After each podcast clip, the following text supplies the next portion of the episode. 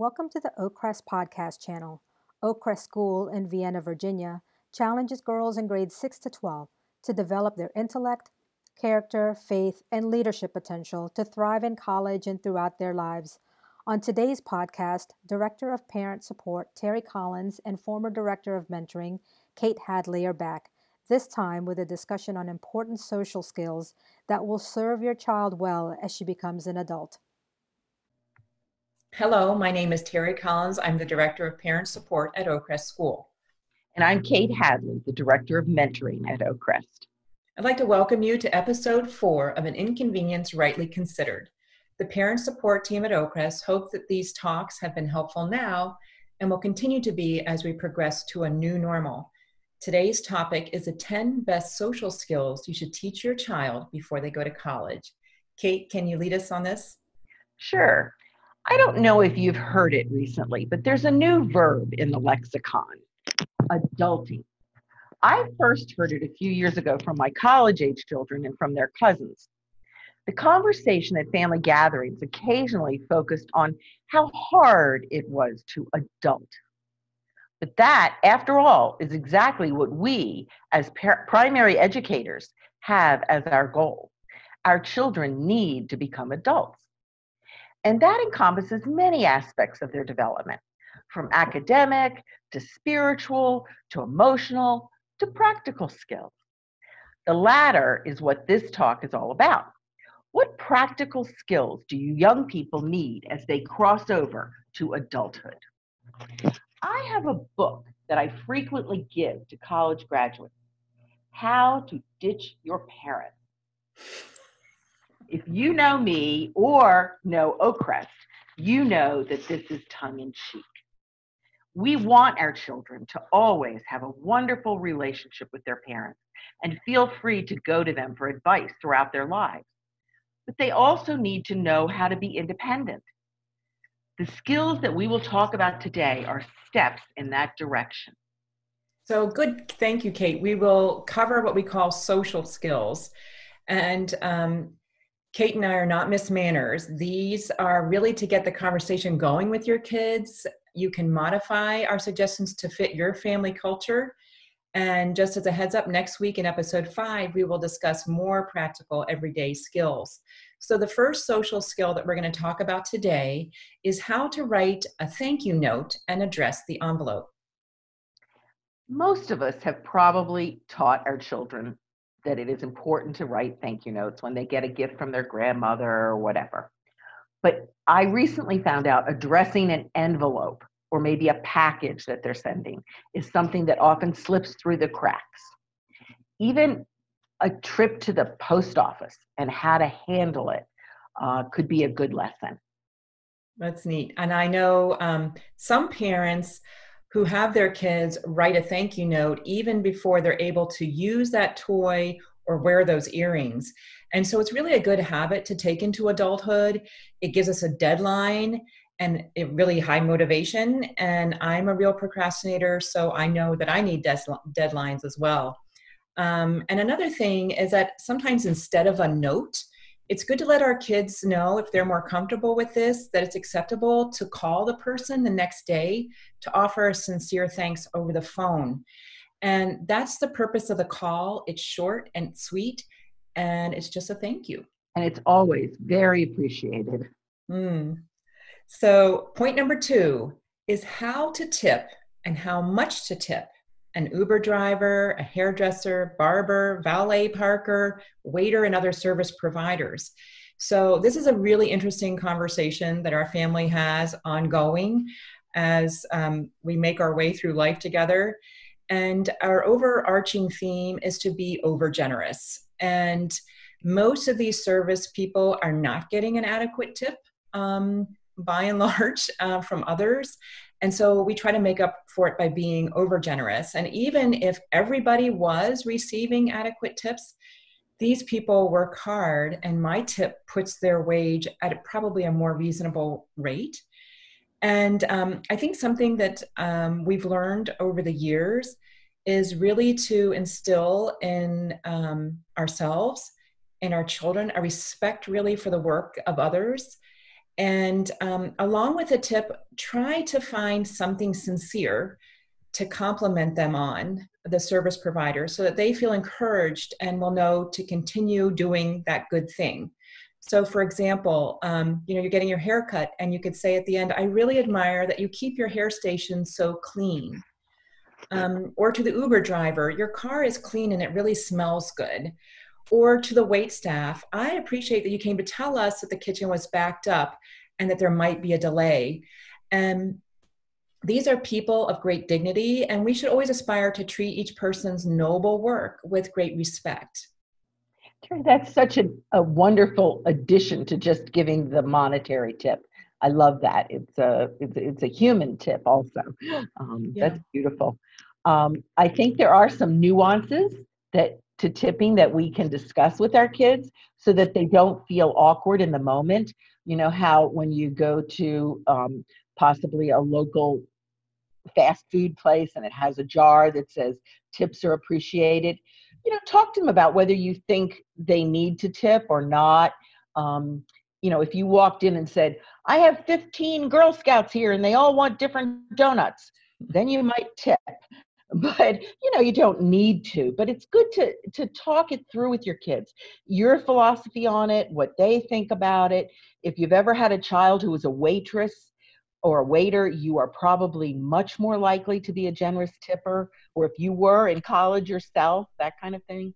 Um, so it's it's wonderful to think about you know what is expected what is necessary and what's appreciated.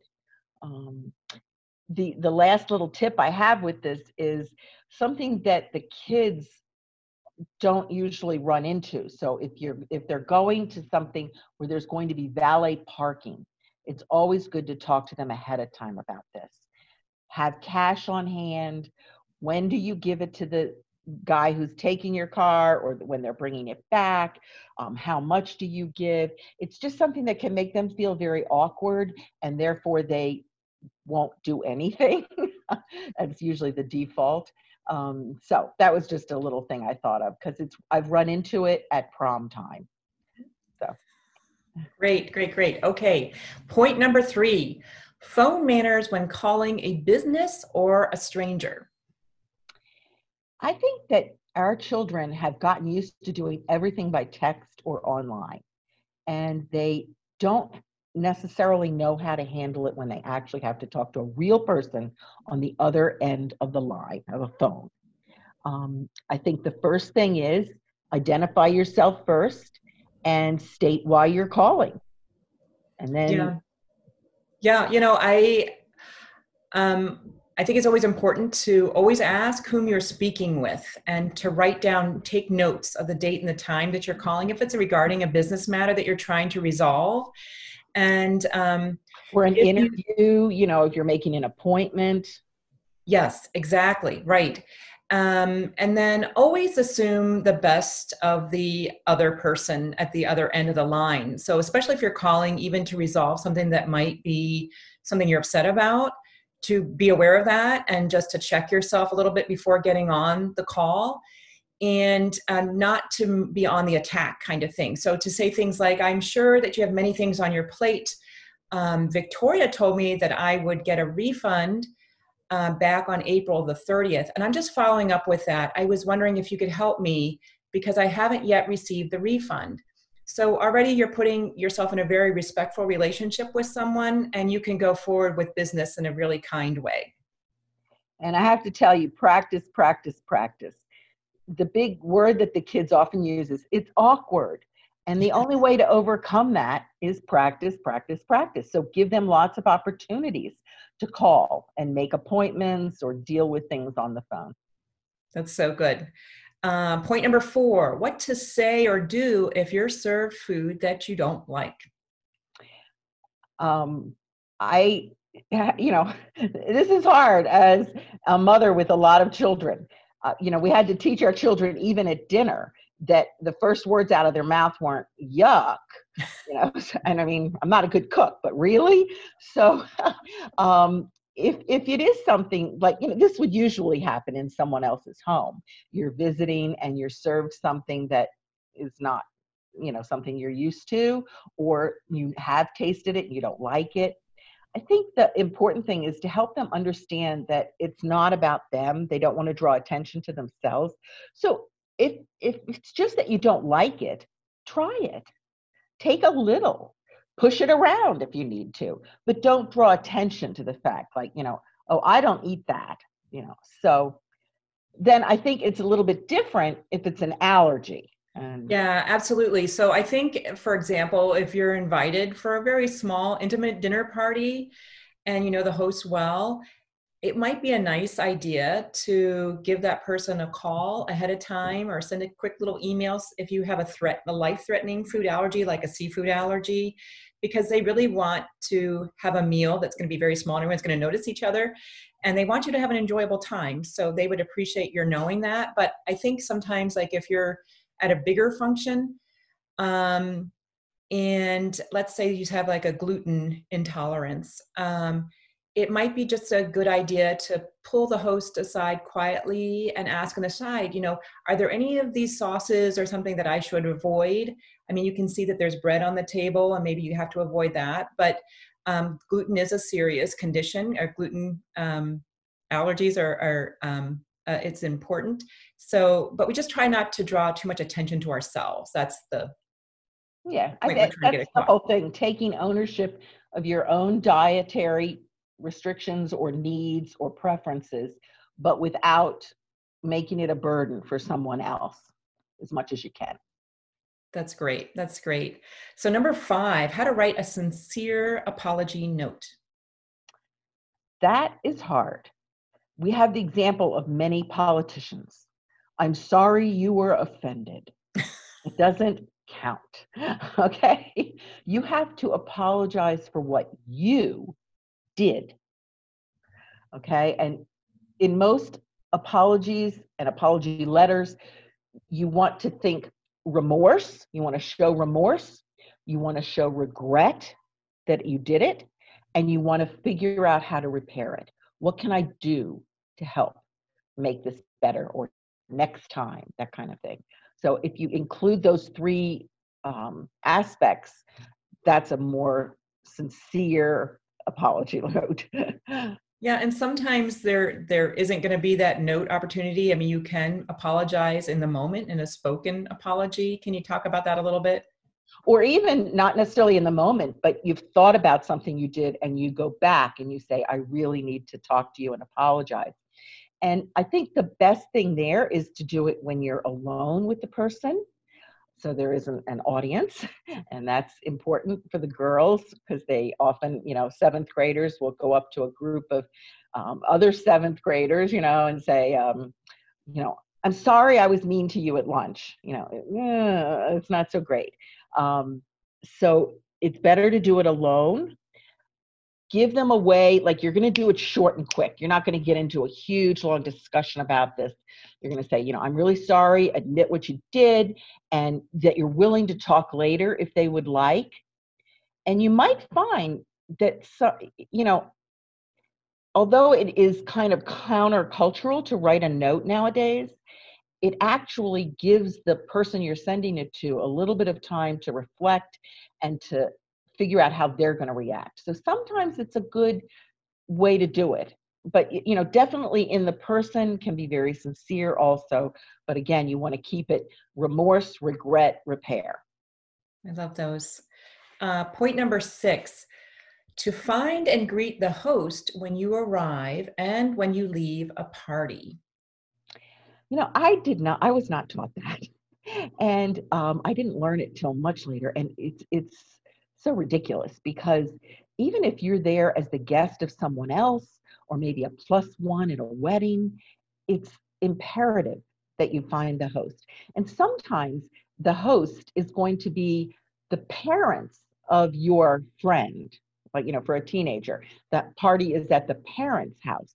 And if you find the parents and introduce yourself and you know be, say how happy you are to be there you are going to get big points I'm telling you, if a kid came to me at one of my children's parties, and you know, even if it was a huge party, 40, 50 kids, and they came up and they said, Miss Hadley, my name is so and so, and I go to school with your son.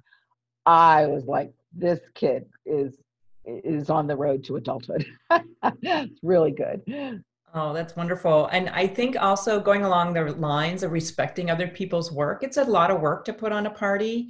So it could be something you say to the host when you arrive, you know, your house looks amazing, or this must have really taken a lot of planning. So for for kids to know that they can offer those kinds of remarks is, is a good practice for them to do.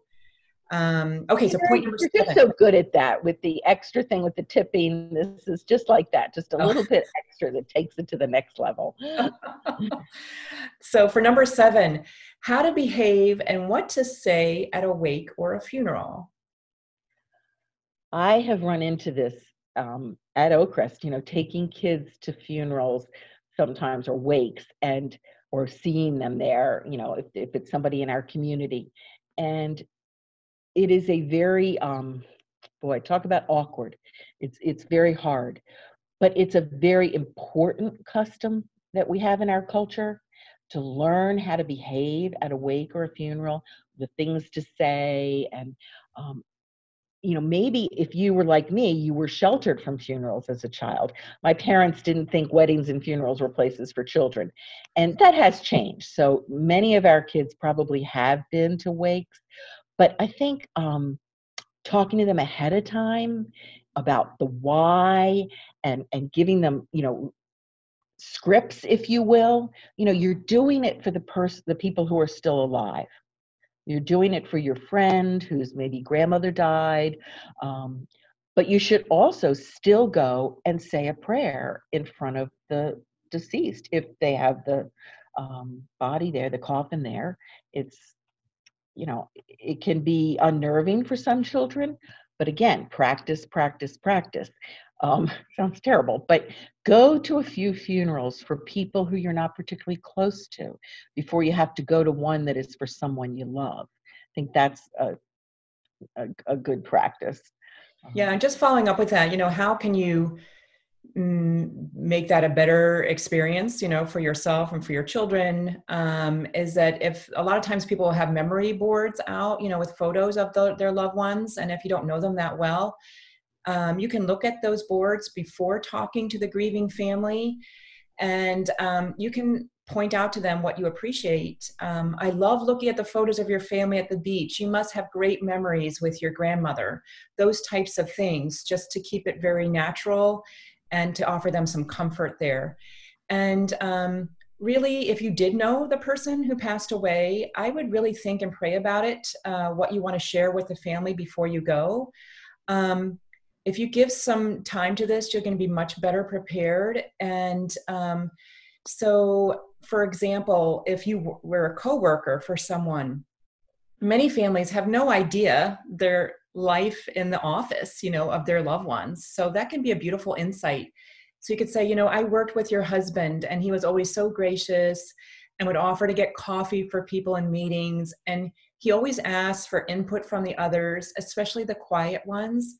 And I can see that he really cared about the small details. And people will feel so enriched by that. I know that um, when my mom died of cancer, one of her caregivers told me at the funeral that my mom would ask her follow up questions from their previous conversations when the last time she was there to help my mom.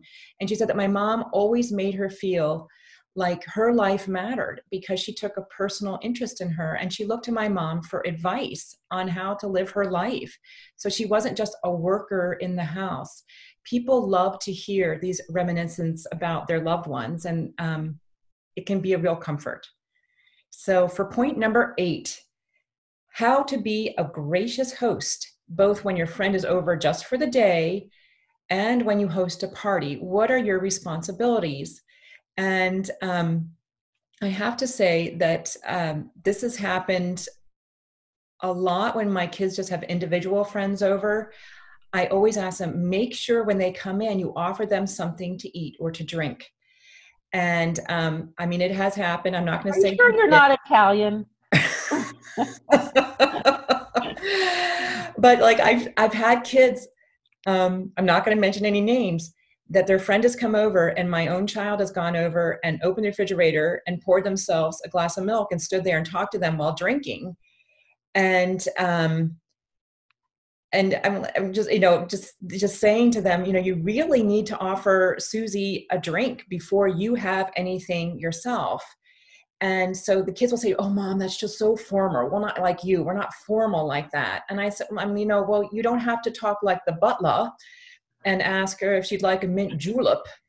Um, you just say you know i've got some lemonade here. Would you can i serve us some lemonade? Are you interested? That kind of thing. And also to be sure to introduce your friends to others in the house. So even if it's only one friend coming over and you have siblings in the house or your parents. Um, so, for example, if my sister has a friend over, um, also when I walk into the room as another sibling in the house, um, I can see the guest and I should immediately smile and say, Hi, I'm Terry, so that that person really feels comfortable in that house. Um, in like a larger setting um, when you have a you know more a, a larger party um, i think it's good to tell our kids to really be on the lookout um, when for the people that aren't really interacting and to make that effort to go out to them and bring them into the party by introducing them to someone. Um, hang out for a bit with that person that conversation to make them feel really comfortable. Or you know you know those pre, you know the personalities of your people there give them a job to do because sometimes that can make them feel a little more comfortable if they have something to do. You know terry um, one thing that my kids when when i would try to teach them this kind of thing they would always be like well i don't want to have anybody over it's a lot of work to have a party you know unless your child is a real extrovert um, it, it can be a little daunting and I think you have to help them understand that that's how society works. It's give and take. You've been over to that friend's house three times. You have to do this, you have to be the host. You know, whether you do it in a different way, it doesn't have to be exactly the same. You could invite them to go somewhere with you, but you have to take the initiative and be the host sometimes. I love that. Yeah. And then, okay, so that brings us to point number nine how to be a gracious guest. Um, I, I have to say, if you want to have a fun social life, be the person the host knows that she can count on to make the other guests feel comfortable. You will get a lot of invitations. If she knows that she doesn't have to shepherd you through everything and make sure you're okay, that you're going to be able to walk into a room where you don't know too many people and still find somebody to talk to, make other people feel comfortable, you will have the best social life. That's great. and then, you know, if you do feel comfortable at a party and you've got a lot of friends there, let's say, you know, we can tell our kids, you know, you're at your sister's house, um, you know, you can really give a hand to your sister by looking out for people who need to be brought into the conversation so she doesn't have to worry about everybody um, spreads that um, burden around you know if you want to call it that um, sometimes as guests we're so comfortable and so happy to be with our friends we don't think about how to make others feel more a part of it so it's something you have to really talk with your kids about before just, you know going to just, functions right and we just stick with the people we already know mm-hmm. you know, to you know that won't get you too far. I mean, it's more fun to meet new people. But um, and it, sometimes you might be nervous, either that's your temperament or maybe the people at this party are not in your group, and uh, you you you know it's very unnerving. And teenagers do tend to be self-conscious um, and think that everybody's looking at them when actually they're all thinking about themselves.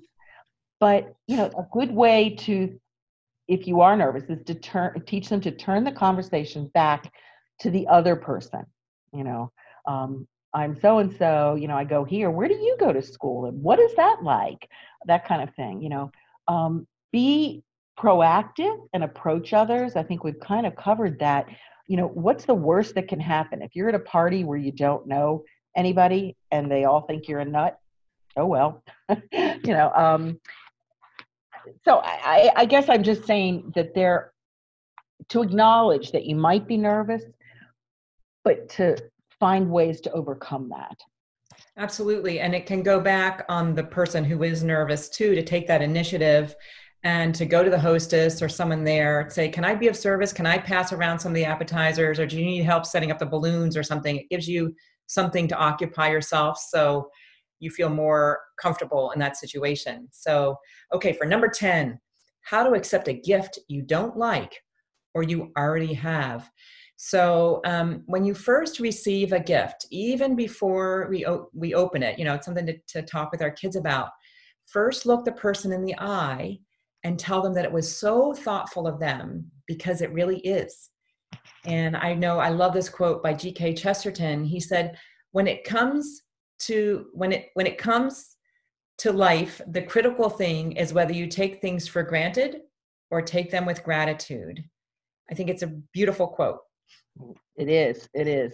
And it can be the kind of thing where like you're not planning on being disappointed in a gift but it can happen. You know, grandma gives you, and my mother was prone to this, another handkerchief, cloth handkerchief. Um, it's good to think internally before you, you know, even get to that place. Um, what is, what if this is something that I don't like? I have to show a good face immediately and be grateful. And that internal step will make it easier and then you just say thank you and find something nice to say about the gift. You know, this is a lovely color, you know, something like that. Because you don't want to um, let the other person, excuse me, realize that it might not have been, you know, something that you would have picked out for yourself. gift isn't supposed to be, you know, a gift is a gift. you know, it comes from the other person because it's what they are trying to give you. It's very thoughtful no matter what it is. So that's wonderful. So today we have a bonus, number 11 um, how to accept a compliment. That's kind of funny because we we think we're being humble when we say, "Oh, this old dress," or "Oh my gosh, that was such a disaster when I tried to do this," you know, and and it, it, it really all it does is draw more attention to ourselves. And we really and, and even if it is something wonderful that we've done we want to have the the humility which is honesty with god it really came from him. And so we're like okay that's very nice that they like it. And i'm very glad i did a good job because it's what god wanted me to do so i'm going to give that to god and what do you say in the moment though when somebody is praising something? You you just say thank you. Thank mm-hmm, you. And mm-hmm, maybe mm-hmm. maybe you say, well, I think you had some good ideas. So. I mean, you know, it could be something like um, you know, someone compliments um, the cake design that you made and you say you, you could say well i'm just no good at cake decorating but that leads into what you were saying or um, you could say, Well, thank you. I really had fun with it. And I went to the beginning baker's blog and got some tips. Have you ever heard of that blog? And it pulls a conversation a little bit away from you and into a much more interesting vein of conversation. So um, there are ways to accept those and redirect the conversation. So, hey, Terry, um, um, Terry, I hate to spring this on you, but I did think of a 12th. a bonus. Oh, okay, very good. I love surprises sorry. Um, I back up to when it's it's good to introduce yourself to your host. That also goes at home. It is good manners to tell people when you've gotten home, and more importantly, when you're leaving and where you're going. And this goes for you as well as the kids. And I particularly emphasize it when my kids go to college. Don't go out Friday night and not tell anybody where you're going. Tell your roommate when you're leaving. Leave a whiteboard note. You know, I left at five o'clock. I'm going to, you know, go visit so and so. See you tomorrow morning if you plan on spending the night with that friend, or, you know, I'll be back before midnight. It's just good manners, but it's a very big safety thing too. So I, and if you start it when they're young like this, um, and you and they see that you do it i don't think that they will feel like you are such a you know you're not the policeman Where are you going? Well, why do I have to tell you that? Because it's safety and it's good manners. Thanks. We got a double double dip there at the end there. Sorry about that. So no, it's wonderful. So um, we really hope that you enjoy these conversations that you have with your kids, and it could be something great to have um, around the dinner table. You know, bring up these little topics, and sometimes you might have an ally in one of your older children to help with these conversations and keep them going. So let us know also any suggestions that you have additionally. Um, you can find these talks at ocrest.org, parent support. And please join us next week for episode number five Everyday Practical Skills to Teach Your Kids as they go out into the world on their own. So thank you very much and have a great day. Bye bye.